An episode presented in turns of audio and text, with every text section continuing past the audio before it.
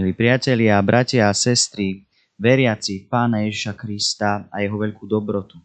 V druhej kapitole skutkov apoštolských čítame, ako vznikol prvý cirkevný zbor. Zbor, ktorý dnes mnoho ľudí vníma ako vzor spolupatričnosti a kresťanskej lásky. Vzor, na ktorý sa chceme podobať, aj keď žijeme v inej dobe. Dnes sa chcem venovať práve tomu. Text nasleduje po prvej veľkej Petrovej kázni, potom ako dostali učeníci zídení na letnice Ducha Svetého v knihe Skutkov apoštolských v druhej kapitole vo veršoch 42 až 47 čítame. Títo zotrvávali v apoštolskom učení a v spoločenstve, v lámaní chleba a na modlitbách. I prišla báze na všetky duše a apoštolovia robili mnoho zázrakov a znamení. A veria, všetci veriaci, ktorí boli pospolu, všetko mali spoločné. Aj statky a majetky predávali a rozdeľovali všetkým, ako kto potreboval. Deň čo deň zotrvávali jednomyselne v chráme. Lámali chlieb po domoch a príjmali pokrm s plesajúcim a úprimným srdcom. Chválili Boha a boli obľúbení u všetkého ľudu a pán pridával na každý deň tých, ktorí boli zachránení. Amen. Pri čítaní týchto slov vždy premýšľam o tom, ako sa dnes cirkevný zbor, v ktorom žijem, podobá tomu prvému. V čom sú si podobné a v čom sú odlišné. Hneď na začiatku musím povedať, že si nemyslím, že opis druhej kapitoly skutkov apoštolských má byť priamým opisom toho, ako má vyzerať každý cirkevný zbor na svete. Zamlčali by sme veľmi dôležitú súčasť skutkov apoštolských a to je historický kontext. Kontext, ktorom evangelista Lukáš, autor skutkov apoštolských, píše túto knihu. Píše v dobe, kedy prenasledovanie kresťanov už začalo. Píše v dobe, kedy sa k udalostiam neopisovaným už len vracia spätne, aj keď to píše majstrovským spôsobom, cestopisu, ktorý vás stiahne do deja. Historický kontext a podmienky prvého kresťanského zboru sú úplne odlišné, ako je tomu dnes, keď je kresťanstvo svetovým náboženstvom a vo veľkej časti sveta aj celkom slobodne vyznávaným. Aj keď sú stále krajiny, kde je kontext podobný tomu ranokresťanskému, napríklad Čína, India, Blízky východ, diktátorské režimy ako Severná Korea a iné. Kontext doby je iný. A teda spôsob, ako fungovali prvé zbory, musíme aplikovať, nie kopírovať. Skutky nám ukazujú predovšetkým, čo je tou vnútornou naplňou cirkvy. Aké veci by jej nemali chýbať. Či už je to misia, vyučovanie, autentické spoločenstvo, vzájomná súdržnosť a pomoc núdznym. Nesmieme však zostať a, prikovaní k forme, ktorá nezodpoveda životu a podmienkam sveta okolo nás. Stále musíme byť autentickou súčasťou sveta, aby sme v ňom mohli byť príkladom, služobníkmi tam, kde treba. Nemôžeme sa izolovať či odpájať od života a potrieb ľudí, ktorí potrebujú Božú lásku a požehnanie tak, aby o nás mohli hovoriť. Chválili Boha a boli obľúbení u všetkého ľudu. Pozrime sa teraz na 11 charakteristík, ktoré Lukáš v skutkoch píše o prvom cirkevnom zbore a potom si položíme otázku, akou cirkvou chceme byť my. Akou cirkvou chceme byť po tom, čo sa opäť zídeme po krátkej odluke pre pandémiu. A prvý bod, ktorý z textu vychádza, je, že zachovávali apoštolské učenie v tom cirkevnom zbore. Ak sa pýtame, čo je to apoštolské učenie, nahradme to inými slovami. Napríklad základy, Kristovo učenie, evanielium. Apoštolovia boli tí, ktorí poznali Ježiša osobne alebo sa im zjavil. Už medzi prvými kresťanmi mali autoritu a úctu, lebo niesli evanielium pána Ježiša ako prvý. To, čo učili, boli Ježišové slová a príbehy. Apoštolovia chodili po tomto svete skôr, ako existovala nová zmluva zapísaná a čítaná po celom svete.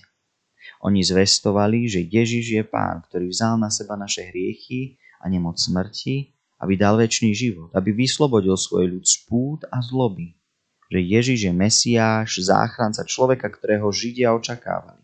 A poštolské učenie je teda zvestovanie Ježiša Krista, ukrižovaného a vzkrieseného za nás.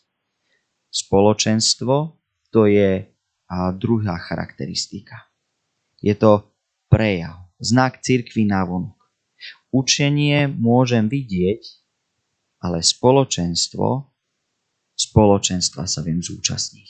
Viem byť jeho súčasťou. Spoločenstvo to nie je len byť spolu fyzicky, ale zdieľať svoje životy, ako to uvidíme aj ďalej. Spoločenstvo je znakom Kristovho tela. Všetci boli jeho súčasťou. Stať sa kresťanom znamenalo získať úplne novú rodinu, ľudí okolo seba, ktorí majú podobné ciele, rovnakú vieru. Cirkev ako Kristové ruky, ako Kristové nohy v tomto svete. To je spoločenstvo. Ako spoločenstvo by ľudia v cirkvi mali stáť jeden vedľa druhého. Mal by to byť bezpečný priestor na to, byť sám sebou a nebáť sa odmietnutia či odsúdenia. To, čo vytvárali v ranej cirkvi, bol mix spoločenských vrstiev, mužov a žien, kresťanov zo židovstva, ktorí žili stále ešte podľa židovských predpisov a kresťanov z tých politeistických náboženstiev, pre ktorých sa stal Ježiš jedinou cestou, pravdou a životom. Apoštolovia sa snažili, aby rozdiely medzi ľuďmi v tých vonkajších otázkach nehrali pre spoločenstvo cirkvi takú rolu. Spoločenstvo ponúkalo útechu v hroznom a nebezpečnom svete. Opateru pre tých, ktorí to veľmi potrebovali. Mnohí ťahali za jeden povraz a tak církev rástla. Treťou charakteristikou, ktorú skutky apoštolské opisujú, je lámanie chleba. Církev musí byť poznateľná podľa toho, že sa v nej prisluhujú sviatosti, ktoré dal pán Ježiš. Lámanie chleba je odkaz na spoločné stolovanie, ktoré Ježiš robil spolu s učeníkmi, keď žehnal pokrmu i nápoju a dával svojim učeníkom ako znak spoločenstva jednoty, ktoré pri spoločnom jedle zažívali a tiež ako výraz toho, čo sa chystá urobiť. Vydať seba samého a odovzdať sa celý ľuďom a za ľudí. To, čo sa udialo pri poslednej večeri, bolo nielen ustanovenie nejakého pekného zvyku spoločného stolovania. Ako paschálna večera, ktorá mala Židom predovšetkým pripomínať vyvedenie z Egypta a záchranu národa z otroctva. Večera pánova sa stala znakom Kristovej smrti za nás. S prítomnením tejto udalosti pre všetkých, ktorí veria, že za nich sa vydal na smrť, aby porazil diabla a zamotanie sa do hriechov. To je skutočné telo a skutočná krv vierou príjmaná na spasenie alebo odsúdenie. Večera pánova.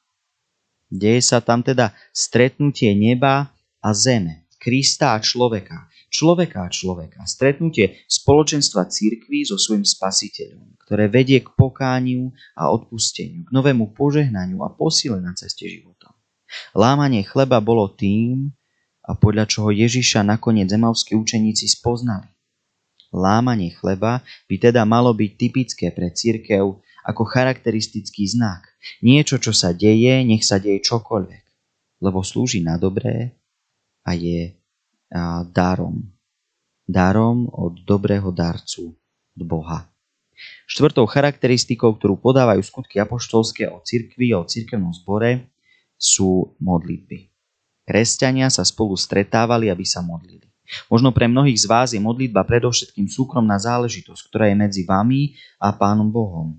A áno, aj to je pravda. Avšak v cirkvi nie sme sami a v Biblii sa píše, vyznávajte si navzájom svoje hriechy a inde jedný druhý premená znášajte a zase inde modlite sa za potreby svetých, teda ďalších kresťanov.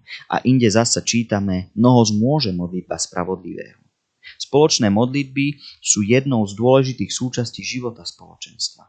V nich Boha oslavujeme, ale navzájom sa ich počúvame. Poznáme, čo nás teší, čo nás trápi. A ako sme povedali, keď sme ako církev Kristovými rukami v tomto svete, vieme sa stať niečou odpovedou na modlitby. Modlitba je rozhovor. Rozhovory budujú vzťahy aj dôveru. Modlíme sa jedni za druhých. Modlíme sa vždy spolu, keď sa zídeme. Nech naše kresťanstvo nie je len o kostole, ale v takomto zdieľanom momente intimity viery nachádzame priateľstvo a bratstvo. Kedykoľvek sa zídeme. V skutkoch čítame, ako sa Pavol a Sila zmodlili vo väzení a spievali Bohu oslavné piesne a mreže väzenia sa rozpadli. Mnoho, mnoho zmôže modlitba spravodlivého. Po piaté, alebo piata charakteristika, ktorú skutky podávajú, je, že apoštolov sprevádzali zázraky. V skutkoch čítame, že zvestovanie Evanielia niekedy sprevádzali aj uzdravenia a divy, ktoré ľudí priviedli k pokáňu a viere. Znamenia mali vždy svoj účel. Ježiš nechcel byť len divotvorcom, ktorý iba uzdravuje, robí divy, ale ľudí privádza k viere. Skutočné uzdravenia nastávajú ve Evangeliách až vtedy, keď človek príde za Ježišom ako za Bohom poslaným Mesiášom. Keď pristupuje s dôverou Pánu Bohu, že práve On dokáže zmeniť jeho situáciu. V závere Evanielia podľa Marka čítame o tom, že apoštolov budú sprevádzať rôzne znamenia, ba také, že uštipnutie hadom im neublíži a podobne. Keď vedci skúmajú Bibliu, nevysvetliteľné zázraky sú prvá vec, ktorú si berú na mužku, ktorú sa snažia vytesniť. Tu sa žiada odpovedať. Boh je Boh zázrakov a aj v dnešnej dobe sme svedkami množstva zázrakov, ale nevedú sa o nich už základné kresťanské spisy, ako je to v Novej zmluve. Zázraky patria ku kresťanstvu, hoci ako by ich racionálni či liberálni kresťania chceli umenšovať zbytočne vysvetľovať vedeckým zdôvodnením alebo len ignorovať. Zázraky sa dejú, keď ich je treba. Tak sa to dialo za čias apoštolov, zo zázrakov sa nemá stať cirkus ani trhací kalendár, ale dejú sa na posilnenie viery a posilnenie viery v nich treba aj vidieť. Vtedy, keď o nich čítame v Biblii.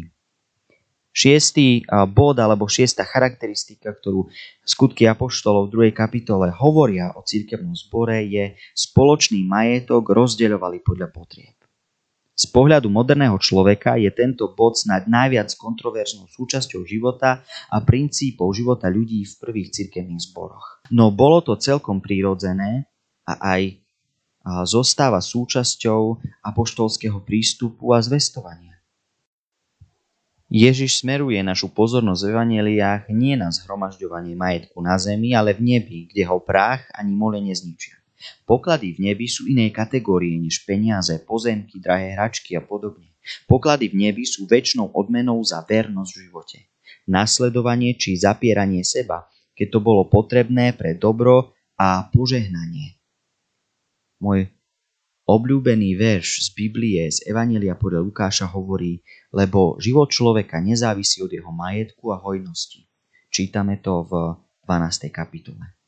Pre kresťanov v tej dobe bol koniec blízko. Žili tým, že pán Ježiš znova príde a to veľmi skoro, preto nedbali na nejaké zveľaďovanie svojho majetku, ale naopak ochotne ho ponúkli ako obeď Bohu a svojim bratom a sestrám, tak aby mali dostatok aj tí, ktorí potrebujú a nemajú. Zmysel bol v tom, že tak zanikali rozdiely medzi kresťanmi a rovnosť pred Bohom sa aspoň v náznakoch prežívala i takto navonok medzi ľuďmi. Dôležité sú slova rozdeľovali, ako kto potreboval. Potreba, skutočná potreba vecí pre život je často diametrálne odlišná než to, čo by človek pre život chcel. V tomto spoločenstve boli vďační aj za to málo, čo dostali na prežitie. Dôležité je tu spomenúť, že medzi kresťanmi existovali skupiny sociálne vylúčených, ktorí boli priam odkázaní na takúto pomoc, ako siroty, vdovy, invalidi. Siedma charakteristika zotrvávali jednomyselne v chráme. Jednomyselnosť. Nie je to rovnakosť či nesamostatnosť, alebo nesvojprávnosť. Jednomyselnosť dáva spoločné hodnoty. Jednomyselnosť spája spoločné ciele. To vytvára dynamiku a chuť k spolupatričnosti a vzájomnosti. Jednomyselnosť uľahčuje službu. Jednomyselnosť bolo niečo, k čomu museli apoštolovia často nabádať, najmä čo sa týka vyznania viery v Ježiša Krista. Čítali sme, že zotrvávali jednomyselne v chráme. Jednomyselnosť je tak charakteristikou bohoslužby, spoločných modlitieb a diakonie veci, ktoré robí církev spolu. V chráme sa schádzala kopa rôznych ľudí, bolo to centrum života. Predovšetkým toho duchovného, no pre mnohých chudobných to bolo miesto záchrany a almužný. Jediné útočisko, kam mohli ísť. Jednomyselnosť bola dôležitá aj pre misiu, kde museli apoštolovia dávať pozor, aby nezničili už zasadené semienka viery a tak postupovali v misii spoločne. 8. charakteristika je lámanie chleba po domoch. Toto nie je ani tak o sviatostiach v rodinách, u nich doma, ale o prežívaní spoločenstva církvy s Kristom podmienkach tedajšieho sveta aj vo vlastnom dome. Kresťania nemali kostoly, spoločenstvo prežívali v chráme pri modlitbách a sviatkoch, ktoré stále zachovávali podľa židovských zvyklostí. Ale potrebovali sa stretávať aj inokedy. A práve na to slúžili domácnosti. Na vytváranie spoločenstva. Lámanie chleba po domácnostiach sa spája s ďalším takým polobodom, ktorý by sme mohli spomenúť. Príjmali pokrm s plesaním a úprimným srdcom. Domáca zbožnosť, viera v rodine, prežívanie spoločenstva cirkvi s priateľmi a rodinou aj mimo sviatkov, mimo šabatu a neskôr nedele, ktorú dodržiavali. To budovalo pevné spoločenstva cirkvi vtedy a skutočne to tak robí i dnes. Deviatá charakteristika je chválili Boha.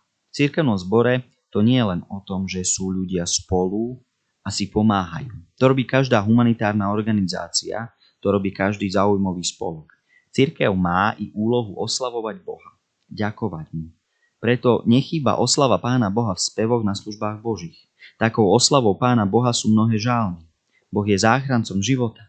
Prečítajte si napríklad Žálm 66 potom, čo skončí toto zamyslenie. Začiatok tohto žalmu je motom aj dnešnej nedele jubilaté plesajte.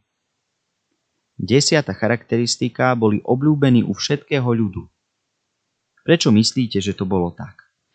Bolo to ich láskou a službou svojmu okoliu, ktoré prijali ako súčasť svojho života.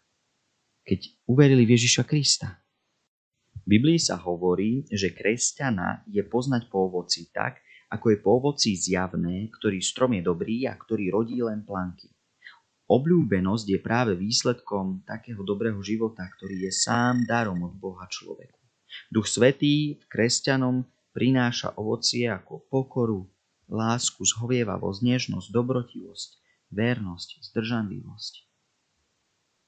Posledný jedenáctý bod ukazuje, kto je vlastne strojcom všetkého, čo v cirkvi a v cirkevnom zbore sa robí, čo sa v ňom deje. Pán pridával zachránených.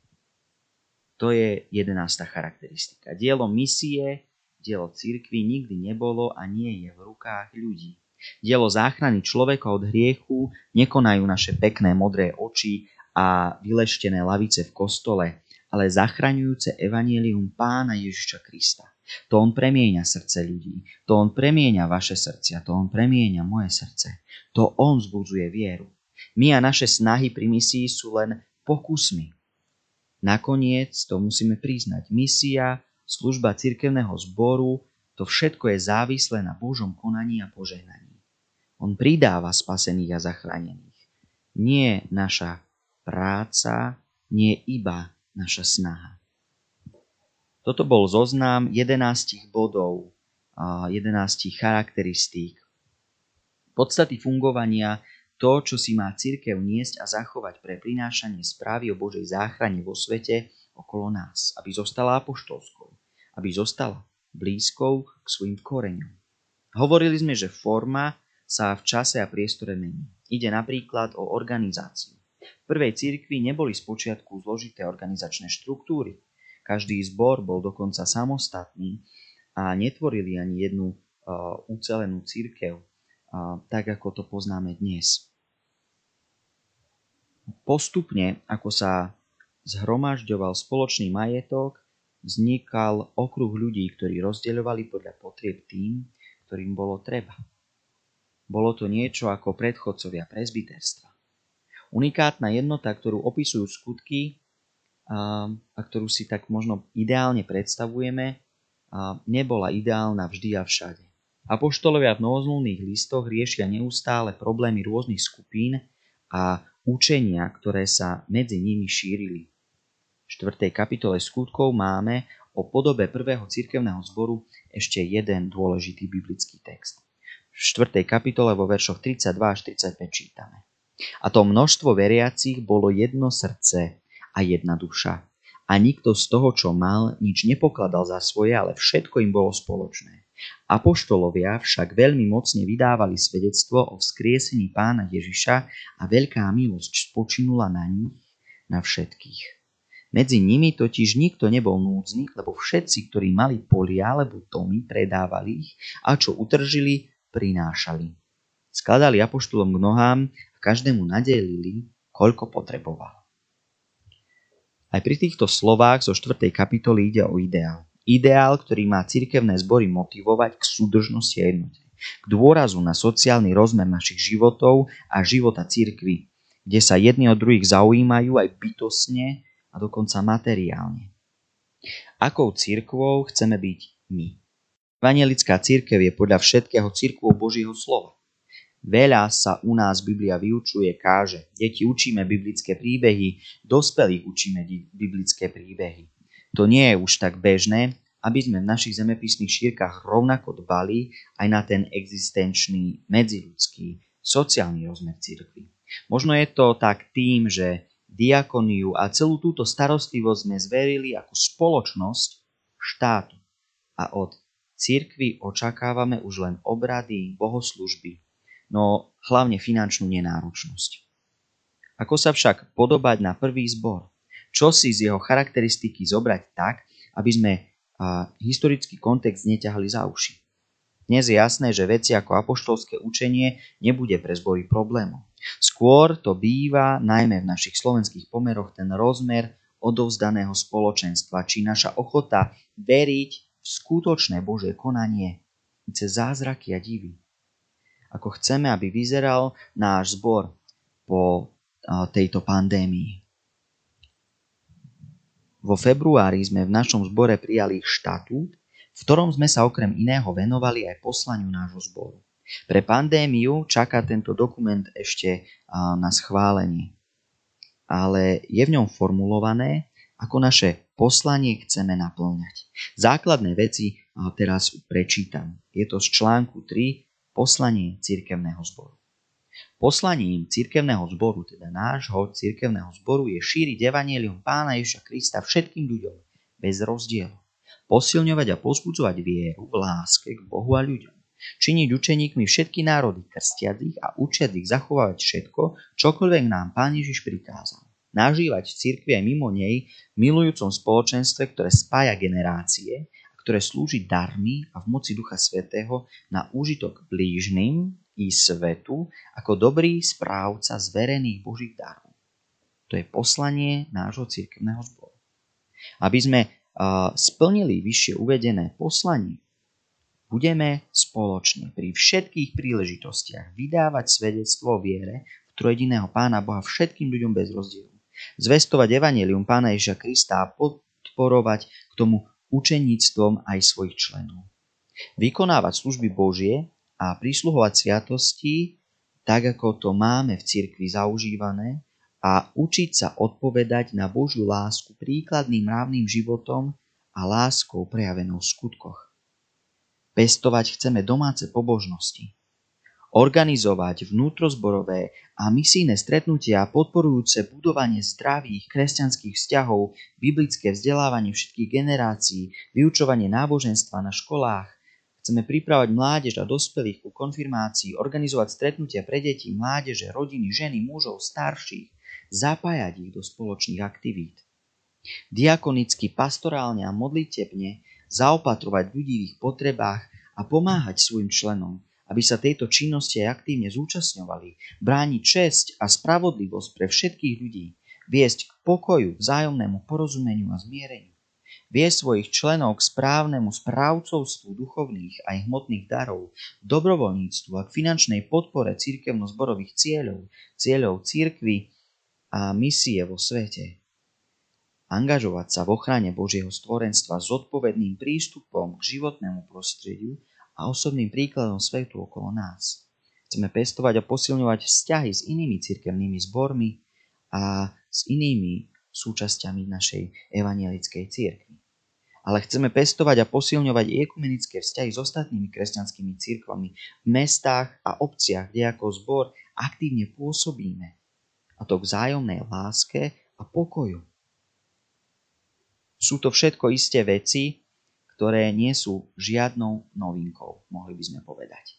Avšak vždy je dobré pripomínať si a ako zbor, ako kresťania, zopakovať si, prečo vlastne do toho kostola chodíme, prečo všetky tie veci organizujeme, prečo.